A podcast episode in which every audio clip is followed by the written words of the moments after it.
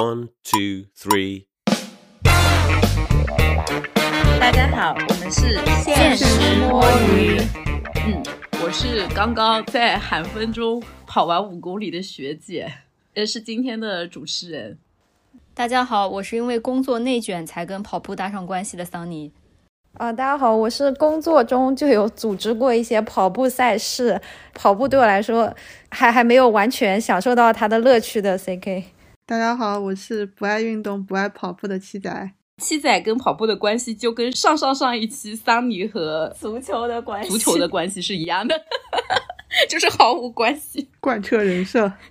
听到这里就，而且可能也从标题就知道了，我们这一期是要聊一个跑步的话题啊。但是我们聊的不是一个普通的跑步，其实我们前几期一直有聊日本的这种著名的球类赛事，从棒球到足球啊，都很凉，尽量不聊日本的球类赛事吧。哎，这不是日本的，这是全世界的。马拉松是全世界的，但是我们今天可能会稍微扩展到马拉松，但主要还是要聊这个日本的地方性的一个有名的赛事，叫箱根驿传。为什么会想要在这个点聊这个事情啊？主要是因为这一期等我剪完的话，应该刚好是2023年元旦后的第一个工作日放出啊。然后这个日子呢，刚好是就日本的新年，它会有2大著名的娱乐项目，一个就是看红白，另一个就是看这个箱根驿传，在2号和3号2天进行的一个半马的一个接力比赛。我先简单的介绍一下这个箱根驿传是一个什么样的比赛吧。这个箱根驿传是一个大学生的比赛，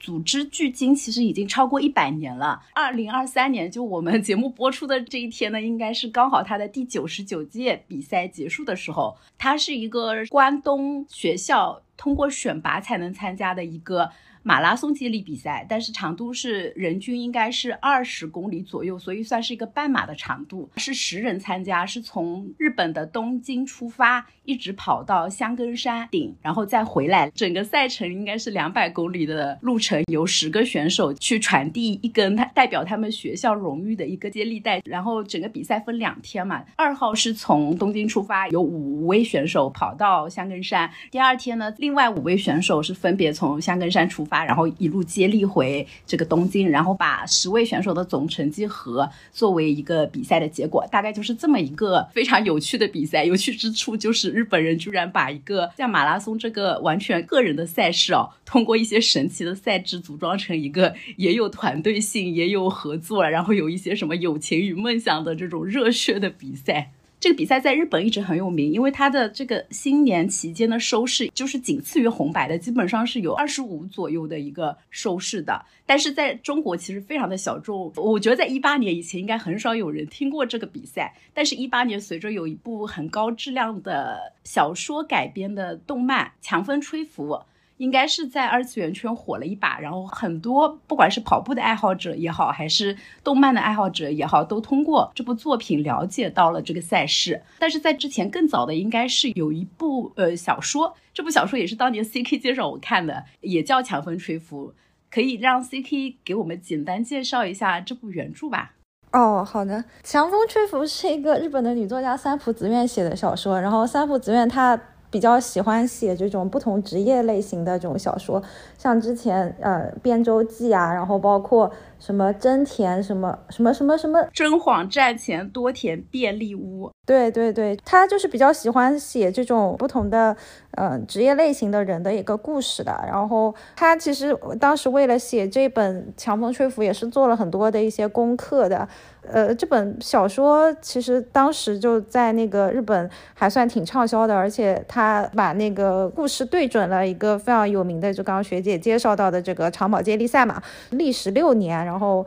经过多次的这种实体考察，然后才写出来的。06年写出来的嘛，然后08年的话就改编成一个同名的漫画，在集英社发售。然后09年的话就改编了一个同名的电影，电影也是我很喜欢的一个演员，就是林浅都还有小出惠健他们演的，以及2018年的时候就是他改成了这个同名的动画，就刚刚也是学姐讲到的，这部小说还是非常热血的写出了这个一个大学的这个接力队的一个故事吧，然后每个人物都挺有自己的性格跟特点，包括人物之间如何相遇的啊，里面还有出现双胞胎啊、黑人留学生啊，然后喜欢漫画的宅男啊、留级生啊等等等等的，就是各种各样不同的类型。对，我其实看完之后说实话当时是觉得还挺感动的，但没有太深的印象，反而是这个动漫我真的觉得可能是因为它去补充了很多细节，然后赋予这些人物就是动画的形象之后，再加上它有几部 EP 和 OP 都真的是神曲级别的，把整个作品的 level 我觉得又是抬高了一级的。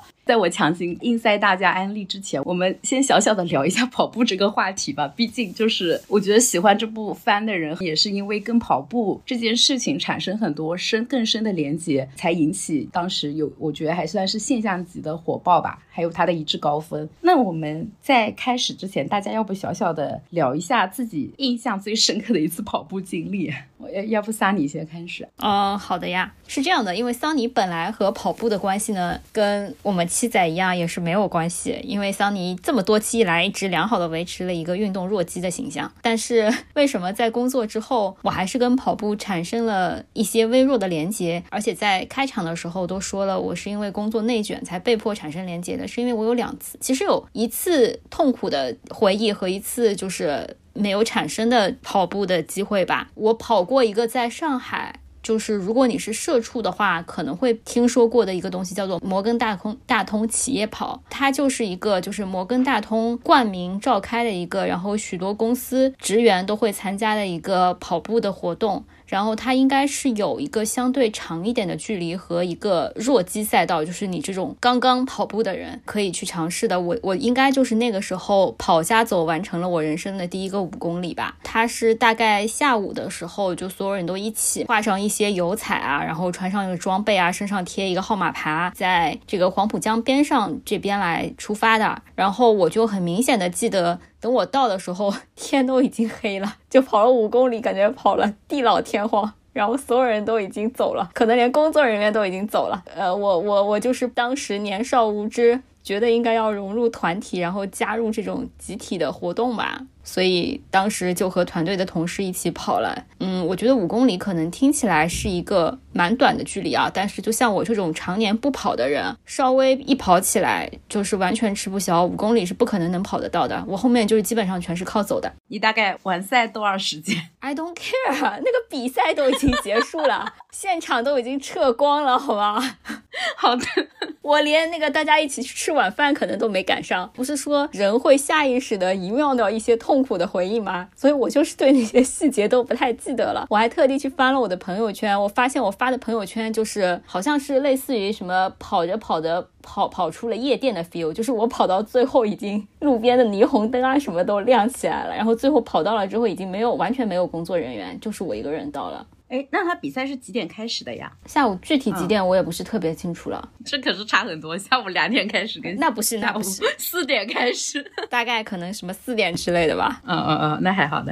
后来就是还有一系列的这种什么跑步活动，比如说什么公益跑啊，一些什么徒步啊、毅行啊之类的，我就敬谢不明，再也不参加了。但是后来为什么又有一次差点又产生连结了呢？是因为我在年会的时候抽奖抽中了超级大奖，是和 CFO 一起跑步。哇哦，可以。就是超级大奖有好几个都是和这种高管一起来进行某些活动，跟他们产生一些连结的。我想知道其他选项是什么，类似于和 CEO 一起共进午餐，这很正常啊。还有一些是什么跟他们一起去打高尔夫之类的。那我们的 CFO 是一个南美人，然后他就是特别热衷于跑步，他还会去跑那些什么超级铁人3项，传闻中这个世界上最难跑的一个普通人可以参加的体育赛事吧。此处如果讲错不要来捉我的虫啊，因为我就是完全不懂。然后我就抽到了，我想那我不能太丢脸的对吧，我就稍微练了一下，就是在公司的健身房以跑步为理由摸鱼，然后下午的时候啊偷偷去跑一跑之类的，还要偷偷去。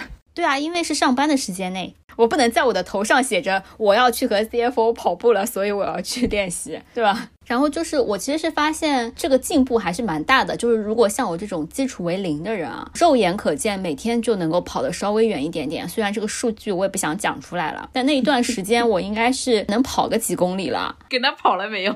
没有，因为是这样的，我找他的秘书约他的时间，然后他说让我早上6点到陆家嘴他住的那个酒店的楼下一起跑到公司来。By the way， 我们公司在浦东。这个确定是年会奖励，不是年会惩罚吗？然后我就说，哎呀，那天我好像不行，然后就没有然后了。你应该把这个奖励就是高价卖给那些热爱跟 CFO 一起跑步的人，就是拍卖场就已经记了我的 ID 了，好吧？好的好的，太惨了，一个悲惨的经历。但凡换一个热爱跑步的人，有可能他就升职加薪当上 CFO 的秘书了。我觉得我就算是努力练习，我也不可能在一个6点钟的早上，然后一边跑步一边还能跟他畅所欲言，我肯定就是快死了。我觉得我可以接着桑尼后面讲，因为刚刚桑尼你也有跟 CFO 跑步的经历吗？没有，就是这种外企其实都会有非常热爱运动的高管，像这个JP Morgan 的那个比赛嘛，就摩根大通的企业跑，我以前的老东家也是每年都会组织的，但是我都是作为工作人员，每个公司都要有人。你们工作人员怎么能不等到我到了就撤了呢？不，我不是那个比赛的工作人员，我是等于是我们公司的这种组织我们公司的朋友们去跑，然后一个应援团一样的。这个我记得是要交200块钱的嘛，然后它是一个公益性质的跑步，就是我们为了鼓励员工去跑，然后另外一块也是公司反正也倡导一块健康生活嘛，所以我们公司的员工是自己交100，然后剩下的100是我们有一些这种资金给他就是出掉的。我们会有一个小盆子嘛，各家企业都有自己的盆子，对，然后在小盆子里面做一些展览展示啊，做一些应援啊，给他们做一些补给啊，拍拍照啊之类的。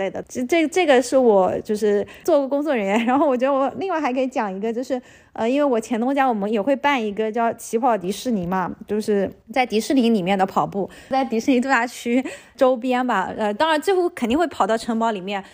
它那个跑步其实是有10公里、5公里，然后包括有三公里嘛，啊，哎，我有点忘记了，3.5公里、5公里、10公里，然后还有给小朋友跑的那种。就是我当时是本来是我自己报名，我想去跑嘛，后面又是变成这件事情又变成了我的工作，是因为刚好我之前就是跟一家机构叫做你的眼睛，它就是跟那个视障人士一起跑步的，可以通过一根牵引的绳子，然后视力正常的人可以带着视障人士然后一起去跑。就是我们有一些名额是邀请视障人士过来一起跑步的，然后我就是因为要去确保这些这个特殊群体吧，算是特殊的一个群体的一些情况，第一年我自己报名了，但我没有办法去跑，因为我就要跟着他们的大队伍做一些工作，我就算是跟视障人士的群体一起在跑吧，就是这样子。但是我就没有办法说按照我自己的速度去冲刺啊，或者怎么样，我也不可能说拿一个什么成绩记录啊这样子啊。然后第二年我们还有轮椅的跑者，对，就还沟通了一些坐轮椅的跑者一起来跑。那年我就已经不报名了。所以说了那么多，你就从来没有跑过5公里是不是？我没有就是参加过比赛，但我自己有跑过，因为我当时报名了之后我也是想说要练一练嘛，包括我之前还制定过计划的，就是还看过一些跑步的书籍，包括研究了一下什么埃塞俄比亚选手跑步前脚掌着地啊之类的，就是跑步的动作啊这些我还是看过一些书的。对对对，我自己也跑过。报成绩吧，你不要说多努力了，你直接报成绩。5公里应该30分钟左右，但我不知道啊，我现在就时隔多年，因为我后面就没有再认真的，就是我跑步也不会说带个什么运动手表，我也没有这么高级的东西，只是很随意的去跑，我就好吧，不知道成绩了。5公里是只要30分钟的吗？肯定不是30，但是肯定是30到40，但我不知道具体了，待会儿再告诉你们5公里正常人水平和运动员水平是个什么成绩。对对对，我问到现在没有一个人告诉我一个确切的成绩，我就很生气，因为我们就是没有在认真跑啊。我就是跑不到5公里，因为我觉得到7载就更没有成绩了，7载人生可能就没有跑过5公里。你答对了。我本来想通过桑尼和那个 CK 先问出一个就是你们心目中正常人水位的5公里成绩。我查了一下摩根大通企业跑，我查了一下应该是5.6公里，然后它是下午4点开始的，是大概10月份的时候跑的。10月份的时候天黑，大概也是1个小时吗？我怎么也跑了2个多小时吧。你正常吗？你这是徒步吧？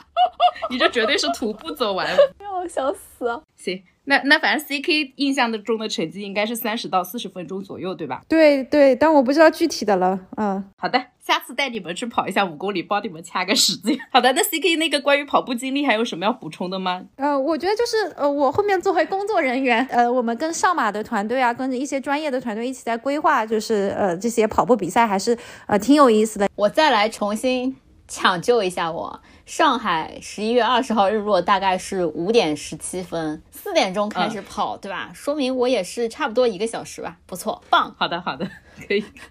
半跑半走，半跑半走，可以，可以，棒棒，你好棒呢。那 CK 最印象最深的就是和残障人士的跑步啊，那我就不太好意思问成绩了，因为这个也太过分了。最过分的可能是残障人士跑得比我快多了，就是他们残障人士中有很专业的马拉松算了，对呀，就跑步作为他们的一个爱好的呀，我不配。对呀，他们是能够跑到20几分钟的，甚至有没有到10几分钟这个我不确定，但我知道20几分钟，22啊21啊这种绝对是可以跑到的。好的，那我们下面问一下七仔，才让我大概知道这个问题的答案了。你有印象深刻的跑步经历吗？我人生都没有跑完过5公里。那你最长的距离的？2公里。什么情况下？好像是大学的运动会还是什么特殊的训练要求什么的。我们大学每年都要跑2400，就女生跑2400，男生跑3000米，哇，真的是。我那天刷小红书，有一个清华的说建议大家还是可以报北大，因为清华女生要跑3公里，清华有这个体育传统。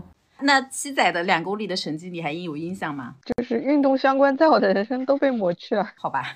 跑到后面开始肚子疼，然后肚子疼之后就开始走到快到的时候又肚子不疼了，然后又象征性的跑了2步。脑子里就有画面了，是不是演的？一个真实的不会跑步的人就是这么跑完他的长跑的。是的，然后我也分享一下我的经历啊。其实说实话，5公里的跑步经历我都不是很难忘，因为自从我开始跑5公里的时候都应该是不怎么痛苦啊，因为是以我自己可以接受的速度和能力去跑完的嘛。我印象中最印象深刻的跑步反而是我跑中距离的时候，我应该是高中还是初中吗？高中更过分，高中好像我运动会报的是1000米，但那时候我已经有经验了，就是没有特别痛苦。我第一次最没有经验的是我运动会报了个800米，然后我大概是用跑400米的速度去冲完800米的，大概就是在最后100米冲刺的时候啊，别人在我耳边喊加油，我就看到就是有个人在那，我已经听不到他在说什么了，就真的是眼前是一片黑的。然后我还有印象，就是我好像貌似用一个很慢的速度超过了前面一个人，最后应该拿到成绩还好，就是除开体育生之外排第1、第2的那种成绩。从此以后就被盖上了就是可以跑长跑的标签，然后未来的几年就一直报一些很痛苦的长度的比赛。但是真的那个800米的那一次经验给我就是真的人生有很大的帮助，就是我觉得再痛苦我想想我当时的那个感觉我就觉得任何事情都不会有这么痛苦。给我一个人生经历，就是你当下不管有多难受这个事儿一定会结束的。上价值上成这样了，真的你跑步痛苦到那个临界点的时候，你会觉得你已经离开人世了，你知道吗？就是你那个感觉就是我已经去世了，但是当你冲过终点之后，你会发现之前的那些感觉就会过去的，就是你但你还是身体好，我跟你讲就没有真的过去，真的去世是吧？那也是我年轻，我确实有就是我在锻炼那个 CFO 的那个练习过程，我第一次就是上去一顿跑了之后我就觉得我还好。公司健身房里面有教练，那个教练就说他感觉我已经很不好了，他让我去喝点水去边上坐一下，对的。然后结果我就是感觉自己还好，我就说没事，我就直接去换衣服，结果我就直接趴晕倒了，是吧？对的对的，就趴在那个卫生间。就是还是不提倡身体不好的社畜，这种只有未成年人年轻人我觉得还是可以的，但是一旦你开始工作了，千万不要在没有任何常规锻炼的情况下跑任何超过400米以上的距离去做冲刺真的很危险。之前不是还有个华为高管就是参加马拉松赛事去世的事情嘛？这种真的太多了，就真的不建议跑步拼命，大家量力而为吧。分享一些跑步去世的经历到此为止，感觉我们不是在劝人跑步，是在劝人不要跑步。我和七仔非常量力而行，决定再也不跑。那倒也不必，就是你可以用久的这种步数，应该是1小时跑6点几公里是去跑就好了，其实就是比走稍微快一点点，你就绝对不会有这种感觉的。啥玩意儿？因为我们都不知道跑步机长什么样了，学姐。小红书今天给我推了一个在家遛狗的机器。可能比较适合我。哎，我们怎么跑题跑成这个样子哦？就我觉得那个可能比较适合我。回来报一下我的5公里成绩。但是说实话，我5公里成绩今年掉了好多，因为我前一段时间不是脚不太好嘛，我最近应该是1个月前开始恢复跑的嘛，就因为天气过于寒冷，我现在5公里的速度在33分钟左右，然后状态好的时候会跑到31分钟，但是我基本上就是已经跑不进30分钟了。但我年轻的时候是跑进去过的。为什么要报这个成绩呢？就是我们接下来就要聊我们的香根一传，他的选拔标准啊，先说他历来就是参加选手的基本水平是5公里在14分钟30秒。他的预选赛资格就是这个比赛不是哪个学校就是拉10个说自己能长跑的人就能参加的，他是有一个参赛机制，一个是去年就是前一年能够进前10的学校，它是作为种子队，就是直接进入下一年的决赛，就不用参加预选赛。其他的报名的学校要参加预选，选出10支队伍才能参加。但是这个预选赛的资格也不是所有学校都能报的，报名的10位选手应该是12名组成一队去跑，然后取其中的10个人的最好成绩排名，选出10支队伍去参加决赛的。但这个资格赛都不是所有人能参加的，必须你报名的那个12个选手，你也可以只报10个人，就是最少10人参赛的选手必须有一个记录，就是2个条件满足一个，要么就是5公里你跑进16分30秒，要么就是你的10公里跑进34分钟，速度就是我的2倍，这个真的是准运动员级别。这个比赛是那个的吗？只限男性参与的吗？对，女性是其他的接力赛。哎，你想想看，这个比赛已经104年了，当年开始的时候你觉得有女马拉松选手吗？她怎么现在不那个一下呢？女生是另外一个比赛，就后面有专门女生的马拉松接力，但是它是另外一个比赛。反正这个成绩就是非常的恐怖，就基于这种严格的水位啊，基本上她每年参加资格赛的学校只有40到50个，正常的业余选手其实5公里跑进20分钟就已经很不错了。香根一传的很多优秀的选手有好多是能参加奥运会的水平，这个比赛的很多选手的这个水平真的是跑出分的速度了。那么接下来真正的进入主题，就是我们要聊一下我最喜欢的运动番 Top 2强风吹拂的一些亮点，以及就是我觉得很适合安利给所有喜欢跑步和不喜欢跑步的普通人吧。先安利给七仔跟我，就你们2个我觉得是太难了我努力一下，我看看今天能不能通过我努力的案例为这部番拉到一个新的观众。给你一些背景，就是我看过第1集，看了半集没看下去。你要那种能咳到了才能看下去的，我会重点讲一下咳点。我觉得你我至少能拉到，不要给我乱加标签。我觉得你这个粉丝我应该能拉到，七仔比较难。七仔我在看能不能通过一些比较吊诡的点能打动他。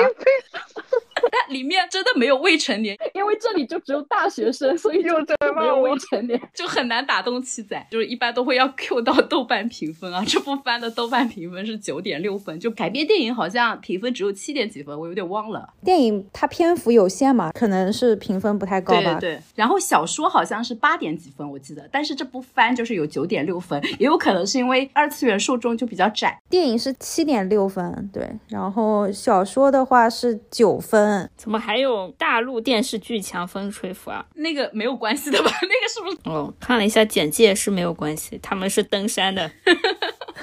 那么为什么就是这部番能够达到这个 9.6 分的高度啊？就是可以拆分以下几个原因吧。首先就是这个题材和传统的运动番啊什么很大的差别，因为这个赛事很难通过比赛本身的热血去打动人的。足球比赛、篮球比赛有很多这种攻防，而且也不能比很多场。它真的整部作品只讲了一届的这个比赛，就是从这支主角队伍怎么组建他的队伍啊，保证队伍中的每个人能够达到报名预选赛的资格，经过了一些什么严格而科学的特训，然后参加预选赛如何就是几秒之差取得第10名拿到这个决赛资格，然后以及他的最后部分就是重点讲他们参加那个比赛就那2天的故事，就10个人在自己的这个跑区完成这一场长达10个多小时的接力，就是这么一个结构非常简单规整的一个故事。但是真的打动了很多人，就所有的人物的设计，还有他们的很多性格，以及他们不同性格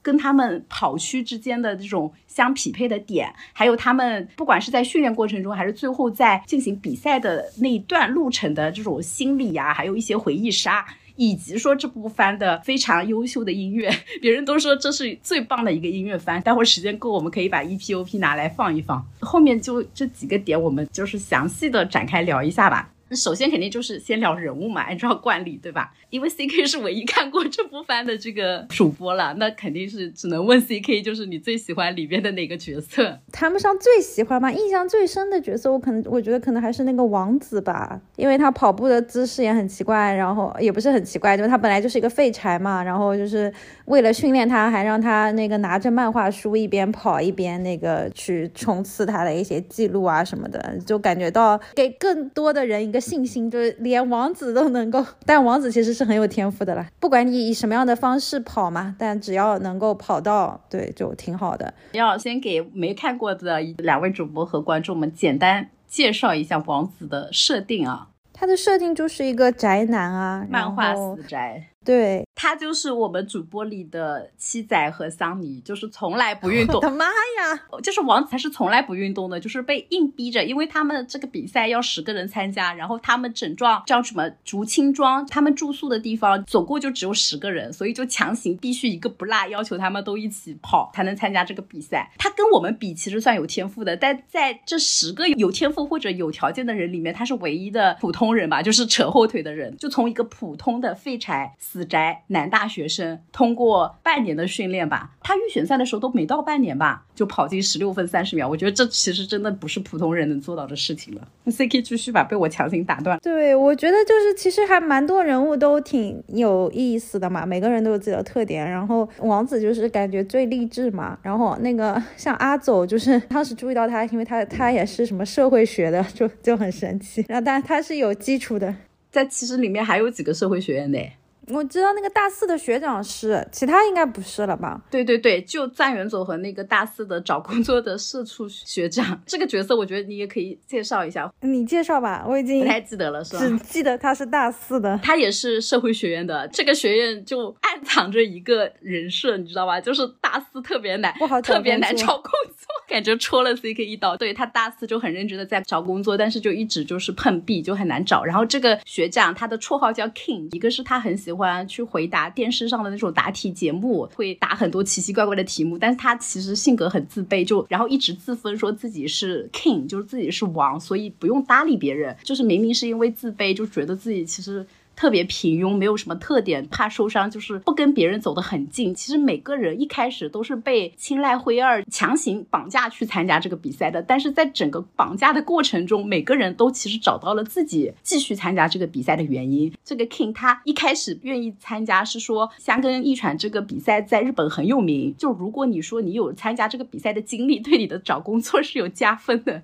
我因为只看了第一集嘛，我其实不是非常理解为什么这些人就愿意被忽悠进去参与这个像邪教组织一样的，即使是原先不热爱跑步或者是没有跑步基础的，他们是不参加就要被这个公寓赶出去吗？那我要不就借着这个问题刚好就介绍一下这10位参赛选手吧。一开始想要组织参加这个比赛的愿望是辉二一个人的，就是青濑辉二这个番的一个算男二的角色吧，他高中其实是田径队的长跑一个选手，他爸是教练，他其实也是蛮有天赋的，然后就想赢得他爸的注意嘛，就是很努力的跑步，然后受伤了，不能跑步的时候他就去上了一个没有田径队的一个学校，这部番里的叫宽正大学嘛，是一个原创的大学，应该是没有原型的，就他名字感觉很像法政大学。对对，有些人说他是暗示法政大学，但是也没有一个明确的一个来源吧。但是刚好他住进了那个宿舍竹青庄嘛，其实是老田径队的宿舍，他当时有感知到自己内心其实很渴望跑步的，只是他因为受伤好几年是要休养，是不能跑的。然后他就默默的开始策划一件事情，就是想说要组织10个人，在他伤好的时候，他差不多也大四的时候伤能好嘛，他在想什么时候住在这里的人能凑齐10个人，就要这10个人一起去参加这个比赛。他那个时候是大一嘛，进去的时候已经里面住的一个学长，那个学长原名叫什么不行忘了，他的绰号就叫尼古学长，因为他是一直抽烟的。这个学长呢，就是在辉二进来的时候他是大三，灰二大四的时候他还是大三，就是一直在留级的一个理工学院的学长，他也是跟田径有渊源的，就是他是一个前田径队的队员，也是高中的时候练田径，由于他体格过于健壮，太壮了，就是又高又壮的体格是不适合跑长跑的，就被他的教练劝退说你要不就换个项目就不要跑了。他内心是真的非常非常热爱跑步的，所以当灰二提出说要参加这个比赛的时候，虽然嘴上说什么不愿意啊干嘛的，但他其实就马上开始戒烟，然后开始偷偷的出去恢复训练，就他是内心真的渴望跑步的人，只是他需要一个理由，就是他没有天赋，他知道自己永远不可能像藏原走一样走这个职业嘛。我都怀疑这个尼古学长一直留级是不是因为知道灰二想凑齐10个人参加这个比赛，然后怕人不够就一直在留级等他凑够人，所以这个人是绝对是站在灰二那一边，是会一定是会参加的，因为他只是需要一个理由，就是让他再跑一次，在自己的人生经历里有一个这样跟跑步的美好的一个回忆嘛。对，他还是3年级嘛，然后等灰二4年级的时候，其实跟他同届的就是刚才介绍的 King， 就是那个坂口洋平，我也不知道灰二是故意的还是巧合，就是后面慢慢进来的那些人其实多多少少都是有一些运动的基因或者底子在的，然后包括说有一对双胞胎，我们每一部番里都得有对双胞胎，陈太郎陈次郎嘛，他们是高中练足球的，然后他们是因为非常想受女生欢迎，灰二就跟他们说你们参加这个比赛会非常受女生的欢迎，然后他还找了一个就是他们当地街道的一个高中生妹子去当他们的这个田径队的经理，帮大家记成绩，所以这俩兄弟就被骗去很努力的跑步了。经理超可爱，对的，叫什么花啊？他们的那个兄弟线其实在比赛的时候写的也非常好，就是里面的陈次郎是更有跑步天赋的，然后陈太郎是只是惯性的一直和兄弟做一样的事情，但是他后面就意识到说跑步这件事情以后陈次郎会自己一个人跑下去，他是那种可能会追上藏原走的那种成绩的天赋的这种选手。然后里面还有一个留学生，他是一个黑人的留学生，但不是体育特长生进来的，是一个正常考学考到日本留学的一个黑人，家里比较穷嘛，就需要打工，然后那个灰二就一直介绍他打工的机会，等着就是借人家的种族天赋去参加比赛，他就最好骗了，他就说你如果不跟我参加这个跑步比赛的话，就不给你介绍打工了嘛，对吧，他也受到了灰二很多照顾，所以就不好意思拒绝，非常淳朴的黑人兄弟。另外剩下的一个是神童，就是他是商学院的，他真的跟萨尼的性格很像，就是那种脑子很聪明，然后个子很矮小我的妈呀，因为他是住在山区的嘛，就是到东京来上学，就很久没有见到家人，然后跟家人也只能通电话什么之类的，然后灰二就说我们如果去跑这个箱根一传，你就能上电视，村里的这种乡民们就会看到他，就相当于光宗耀祖嘛，这话说的。但最后他是后面最主动的，甚至帮忙推进了很多事情，相当于帮灰二去拉其他人啊，还有组织很多后援。他有一个观点就是说他自己不是因为喜欢跑步才认真起来，而是因为他觉得既然已经答应灰二要做这件事情了，那就一定要认真，说不定就能真的喜欢上这个事儿。他就是抱着这个态度，后面就是非常真心的喜欢跑步。然后后面还剩下王子，刚才说过了，王子是里面最没有天赋，而且他也是练得最痛苦的，就是一直到最后所有人都达到了比赛的那个条件的时候，他是唯一一个没有跑进16分钟30秒的人。他是最后一次参加记录会，就相当于那一天他跑不进成绩，他们就失去报名资格的时候才跑进去的。就这种死宅怎么会被打动，就是因为他住在那个地方放了一屋子的漫画，就是灰二说你不跑就要赶出去，但是搬家根本就搬不动，就是他的那个一屋子漫画就根本搬不动。但是我觉得他们所有人都是有一个明面的理由和一个真实的理由的，就明面的理由是因为真的出不起搬家费不想搬，但我觉得实际上王子就是一个非常有义气和热血的人，他就是想帮灰二去完成这个梦想。他中间就是跑得很痛苦的时候，他的脑子里就会播放很多热血番的台词，名台词都是什么什么一旦放弃比赛就结束了，这种就是其他热血番里的名台词。最后就是他开跑前的时候，灰二跟他说谢谢他嘛，因为他觉得就是王子是真的被他勉强来，而且中间练得最痛苦的。然后王子当时就说不需要你谢谢我，他说他自己其实内心是很憧憬那些运动番里面跟随着主角，就经常会有一个很热血带领大家的主角，或者教练什么之类的，会很严格的要求激励一些人，但是那些跟着他走的人其实是很幸福的，因为他们其实会找到一些自己的意义。哎，是不是还少了一个人啊？那个戴眼镜的吧？啊，对对对，这个我感觉也很像桑尼这么么办，因为他就是那种考公上岸啊，也不是考公，他是法学院的嘛，就是考到了律师资格证的，就是他也是4年级的，就在另外一个社科4年级社畜找不到工作的时候，他就早早的就是铁饭碗到手，本来是想着最后半年就是好好的享受自己的大四生活，泡吧找妹子啊，就是非常开心 happy 的过完接下来，就是就像保研成功的人过完剩下的那个大四时光，结果就是被主角拉去跑。然后他的优势是以前是剑道部练剑的，所以大腿非常的有力，而且就很适合跑这种下坡的路。大腿非常的有力跟我一点关系也没有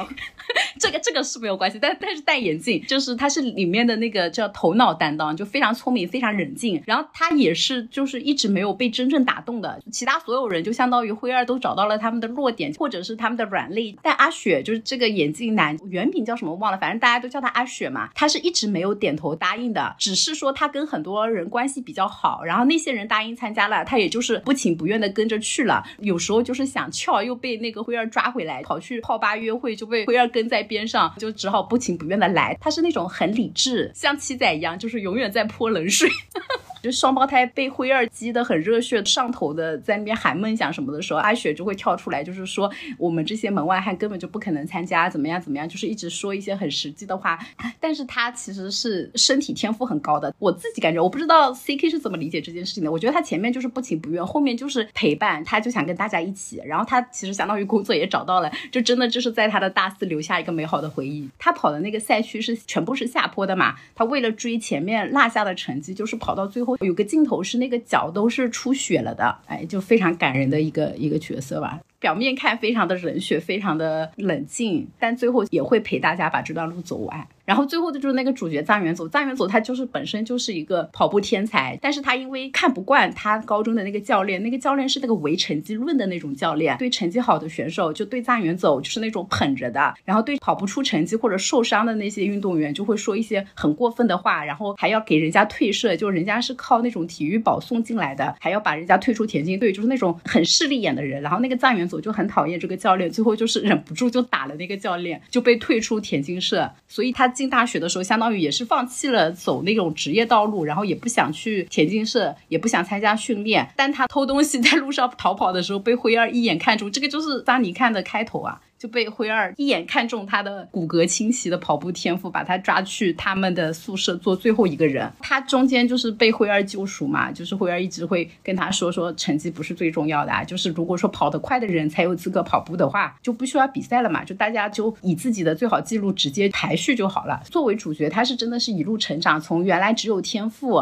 步的天赋，但是非常的脆弱的一个人，变成了一个内心很强大的一个人吧。基本上我应该是把这10个参加的选手全部介绍了一遍，你们听完之后有对哪个选手印象特别深刻吗？我自己看的时候，我就是带入那个坂口洋平，那个找工作的社畜啊就因为你是学姐，你就要带入学长吗？那不是那个一直留级的学长一直留级的学长其实真的就是很可怜，大家一直说什么跑田径的人或者跑长跑的人就是很瘦嘛，会减肥，真的不是因为跑长跑会减肥，是因为减不了肥的人都跑不了，体格壮的人都跑不了这个项目就是不是他们选择了跑步，是跑步选择了他们。尼古学长被救赎的原因就是很多人就告诉他，你不要为了成绩跑，其实你只要喜欢就不会受自己的天赋所限嘛。哎，反正这个班里面就是一直在聊一些什么比赛的意义是什么，跑步的意义是什么，然后强大的定义是什么，就聊的最多的就是意义2个字，就是三里刚才问的问题，我们为什么要跑，这个事情有没有意义，甚至到最后就是他们已经取得资格赛的时候，但他们的资格赛是最后一名进的。灰二当时忽悠他们的时候一直说让我们一起去看山顶的风景，很多人的理解就是我们要拿冠军，就是拿第1名，然后陈太郎陈次郎那对双胞胎就是那种有天赋又很热血的人，就一直觉得要拿第1名。当他们看到那个预选赛资格的时候说我们跟第1名差10几分钟，就只是预选赛还不加种子选手，这个距离是根本不可能超越的，就是我们根本不可能拿到第1名，那我们为什么要参加这个比赛，中间一直在问这些问题。但是说实话，这些问题没有一次是主角直接回答说这是因为什么什么，回答我就是在找答案，其实我也不知道这个意义的答案是什么，其实那个顶点的风景不是第1名，但是到底是什么我们要一起去看，非常浪漫的一部分。感觉完全没有安利成功呀，我要不直接放歌吧，我觉得比起我的介绍，没准 EP 和 OP 更能打动你们。因为我刚才一直在思考着，就是如果我是这个动画里的人，我会怎么样？我会搬家。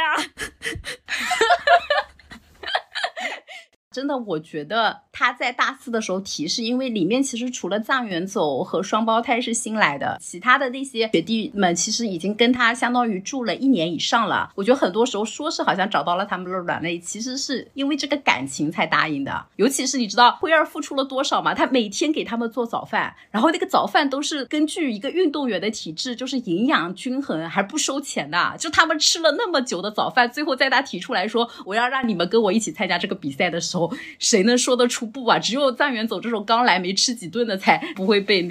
这种裹挟。我现在有点就是恼了学姐拉我们一起做播客，你知道吗？学姐是做店要做的吗？我付出的太多了。对，就是我付出了那么多，你们好意思拒绝我吗？但我觉得我不知道啊，因为就是做播客本身就首先因为我至少还是有一些能聊的吧。我觉得就是像跑步这种事情，我不知道他这个里面有没有就是你说有些人是没有天赋的，但我不知道有些人是不是就是连普通人都比不上，就是完全不能运动的弱鸡。那没有，就是王子再怎么没有天赋啊，我觉得也是秒杀普通人的。好的呢，真的很好咳的，是不是因为没有讲到咳点，所以还没有安利到？因为他们长得太丑啦。第一步是因为那个阿走是在跑步，所以他跑的时候他的那个发型和脸是那个样子的，但是你往后看，你后面可能带了滤镜了。没有，后面还是很帅的。这个番的制作公司就那个什么 Production IG 啊，他就是做了很多很有名的运动番的，像那个排球少年也是他做的，然后他是先做完排球少年再去出这部强吻吹拂的。王子还在比赛的过程中 Q 到了那个排球少年的主角的名字呢，就有好多联动啊。但是这个好像只有那种老二次元番爱好者才能 get 到的这些彩蛋啊，就肯定打动不了你们。 CK 努力一下， CK 你觉得有什么能打动他们的点吗？其实我觉得这部他就是讲的还是说你去努力做成一件事情，像跑步这种就是你制定一个科学的计划，然后你努力的去做，你的成绩总是会提升的嘛，就你总是能达到个人的就是 personal best 嘛。就是他们其实真的就是有一种为了圆梦的这样子的概念，因为他们也没有替补啊，也包括过程中也遇到很多困难啊，然后包括每个人就是到底就是怎么样就是找到适合自己的跑的那个分区啊什么的。所以我觉得这个其实主要还是讲的就是那个一个团队一起实现梦想。然后包括他好像有几句话比较有名吧，就是讲这种鸡汤话。对，比方说你所在的地方总会成为你的跑道啊之类的，我们的前方是否真的有终点，但是就是依然无法停止脚步嘛。其实我刚才有说过那个人童，就是我说跟萨尼很像的个子小小的来自山区的学霸，他说不是因为喜欢才认真起来，因为认真起来你就会喜欢这个事情。然后还有一个就是当时那个 King 找工作不顺利，他其实中间有几天的那个晨练他就翘掉了，他就说自己要忙找工作，就加练啊什么的他都不参加，他只要配合他们参加每天固定的那次训练就好了。当时那个辉儿就跟他说每天都有要做的事情，现实永远都不会消失，要和现实一同奔跑。就是你很多坚持的事情，你其实总有借口是把它推掉的。有一些坚强的高管每天坚持晨练一样，就是要把繁忙的现实和自己的生活坚持的事情一起处理好嘛。就是这个番和别的运动番的区别和它为什么能给更多观众共鸣，是因为跑步的门槛比较低吗？一个是因为真的我觉得跑步是一个更普及的运动，真的很多看的人其实多多少少都有跑步的经历，而且他只要被激励到，他很容易就可以去尝试这个事情，而不是说看棒球我们这很难去尝试棒球。还有一点是因为我觉得它里面的很多点和很多话，你把跑步替换成任何一件事情都是成立的，你可以带入很多别的事情，带入工作啊，带入生活啊，或者带入你的一些其他的事业和兴趣爱好。结尾的时候就是辉儿和那个走啊，就他们好像一人念了一段何为强大，何为奔跑，何为生存，一切都在分之彼方，希望就在我们各自的心中，道路就在我们的脚下，所以我们要奔跑于今天，一直奔跑直到永恒。然后最后就说了一句你喜欢跑步吗，就跟前面辉儿看到走说少年你喜欢跑步吗，就是你看第一遍的时候会觉得他只是个跑步番，觉得很多人喜欢他也是因为喜欢跑步，但你看第二遍第三遍，或者说你看到后面的时候，你会发现他很多时候就是在讲一些何为意义啊，何为一个真的精神强大，然后很多时候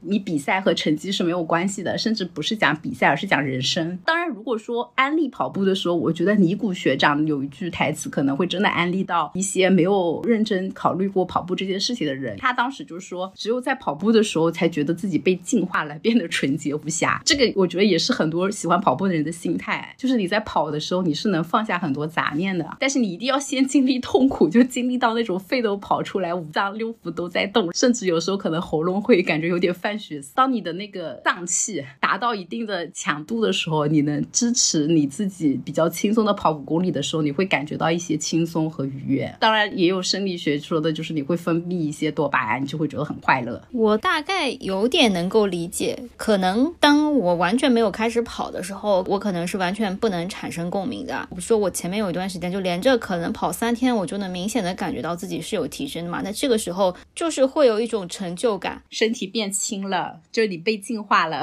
对，因为跑步本身它是一个你很难去同时想别的什么事情，就是很容易沉浸进去就直接跑步的，特别是我们这种废柴，就是一开始跑的时候就再也没有力气想别的事情。对，你会觉得五脏六腑都在向你抗议，你从喉咙到鼻子到心脏，甚至就是七仔说的肚子疼，当你就是身体还没有适应跑步的时候，你会感受到你身体的每一个器官。对，所以我想的是可能如果能再重新去重启这样的一件事情，在我感受到自己跑步带来的这个纯粹的状态和成就感的时候，更容易和这部番里面讲到的很多点连接起来，产生共鸣吧。是的，可能确实就是我不太客观，因为我本来就是跑步的人，那我其实很难知道这部番怎么去打动没有感受过跑步乐趣的人。但确实有一些不跑步的人是看了这部番才决定去尝试跑步这件事情的。要不最后我们就是聊一下三根一传的这个现实的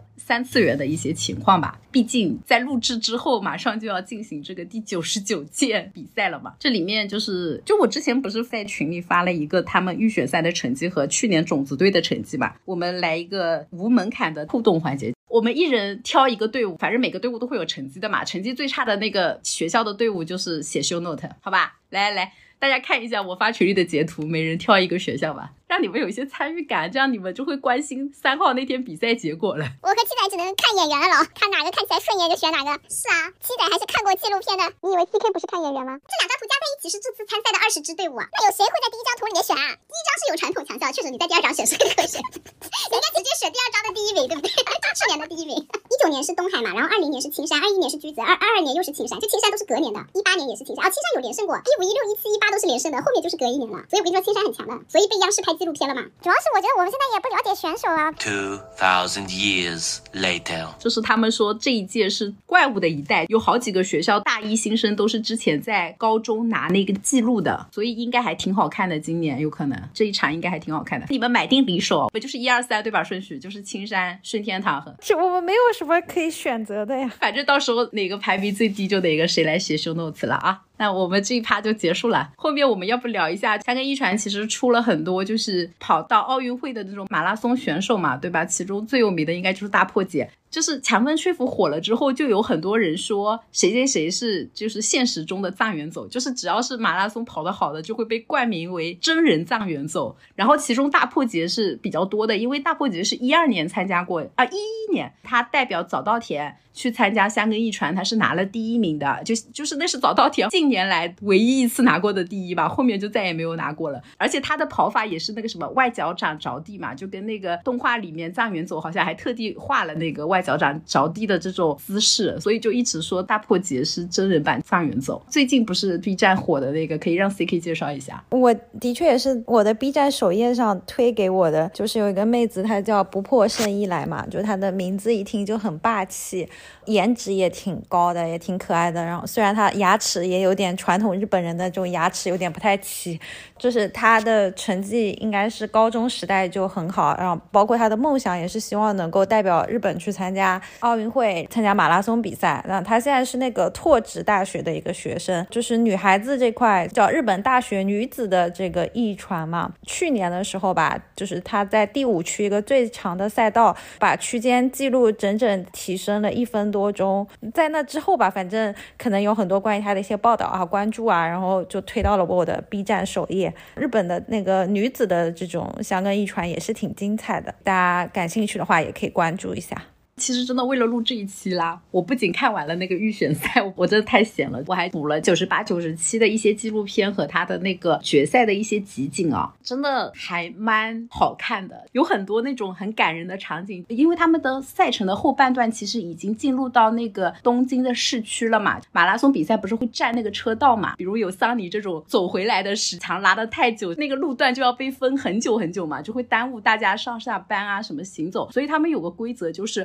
后半赛段啊，前面赛段好像时长是要求是不一样的，就后半赛段第一名已经完成了交接之后，如果超过20分钟还没有到达，接棒的人他不等你了，他就提前出发。提前出发的时候，上一棒是没有办法把代表他们学校的那个接力带交给他的，他们就会背一个白色的那个接力带去跑剩下的路，但时间是会算上去的，只是就相当于把他们的出发时间给提前了嘛，这样子就是相当于保证整个比赛就不会差太多的就结束掉。然后就会有那种很感人的画面，就是差几秒这个选手就要到了，但是那个20分钟到了，下一棒的人就只能背着白带出发了。好像那个学校是日本体育大学，还是个传统强队，就是那个下一棒的人就冲过去，然后就在那边大哭，真的就是把这种孤独的一个人的跑步比赛设置成这种团队接力赛之后，就会多很多变数。在代表学校的时候他可能落后到10几名，然后在后面几个赛段疯狂的超人，然后把学校的名次提高，就会有很多很热血的情节，然后就是反转啊，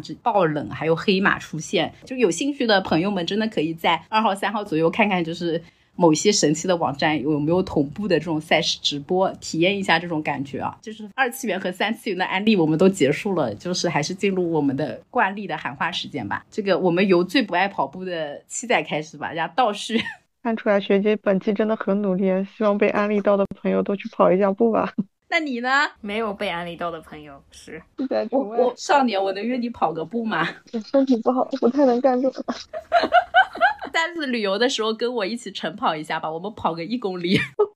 下一个残忍拒绝，无法回答你。那桑尼呢？桑尼还是掏出淘宝搜了一下室内安静跑步机的，因为我觉得到这个天气，今天上海降温了，实在是太冷了。我是一个对跑步环境要求很高的人，如果能搜到室内跑步机，可能还能开始跑一下了。好吧，哎，但室内跑步真的不快乐，一定要室外才快乐。但要求不要这么高，你先室内跑吧。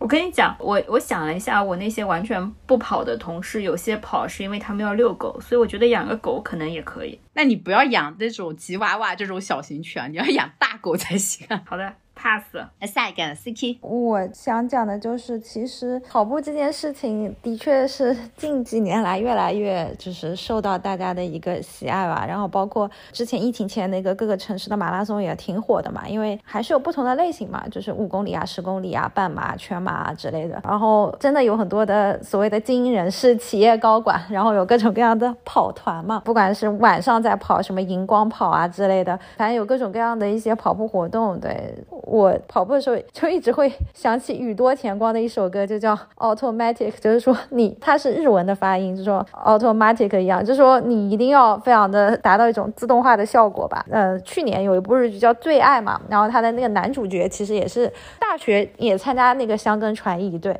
后面当了警察，就我觉得这个跑步这种形象还是在日本社会也是深入人心的，然后也是给日本人过年带去了很多看点快乐。轮到我来喊话了，给这一期收个尾吧。哦，刚才说到那个半自动，我再送一句，就是这部番里面的一句名台词吧，里面的这个教练唯一一次正儿八经教大家跑步的一句话，就是也送给从来不跑步的桑尼和七仔吧，就是跑步这件事情你只要学会一个就好了，就是轮流的迈出左脚和右脚直到到达终点，学会了吗？好了，这个跑步技巧教完了，最后喊一个话。其实我本来是想在第100期的香根一传来做这期节目的，最好是那个时候2024年嘛，相当于是第100届。虽然是1920年到现在应该是超过100年了，但其实回数就比赛的回数没有到100，是因为中间4年二战停了。我们还是希望世界和平吧，就是日本能够老老实实的办这种马拉松接力比赛，不要搞别的事情了哈。就是回到比赛本身，就是我一直很喜欢这个赛事的有一点，就是我觉得不管什么事情一开始有多大的意义，或者一开始没有什么意义，就是坚持的足够久，它就显得很有意义。所以我也希望等我们这个节目到100期的时候，明年的1月2号3号我们应该做不到100期，但等我们做到100期的时候，我们可以再聊一聊百年香根一传这件事情，或者我们看看有没有别的什么百年的赛事。我们希望我们100期的时候我们的订阅能上千吧。学姐现在在我心里形象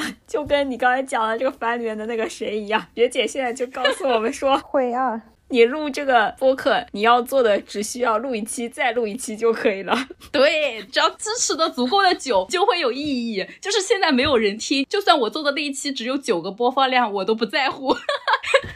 只要我努力的做下去只要我努力的做下去，我相信这个事情就会有意义好的好的好的，非常的正能量的收尾了。我们就办线下见面会立应援给大家发小礼物这个事情就交给七仔了，到时候这个酒店由你来定啊。我怕199期之后七仔就消失了好了好了，可能到200期我都在讲养成系，到了200期你养成的小孩子们没准都已经抱娃了呢纷纷做爹了。好了好了好了，我们拜拜，好，大家拜拜拜拜拜拜拜拜。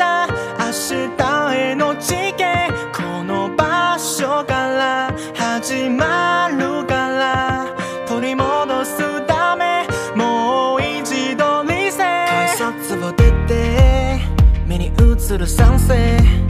オレンジ色が滲んで見えて流す涙を静かに照らして帰る場所だって言ってる気がして並んで歩くほどに人と比べてばかりいつの間にか背伸び強がる自分に気づく走り出せればほら掴めるから一度離した明日への地形この場所から始まるから取り戻すためもう一度見て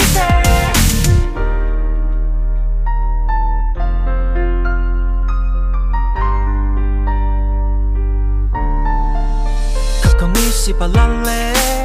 風を引きずって身動き一人なくな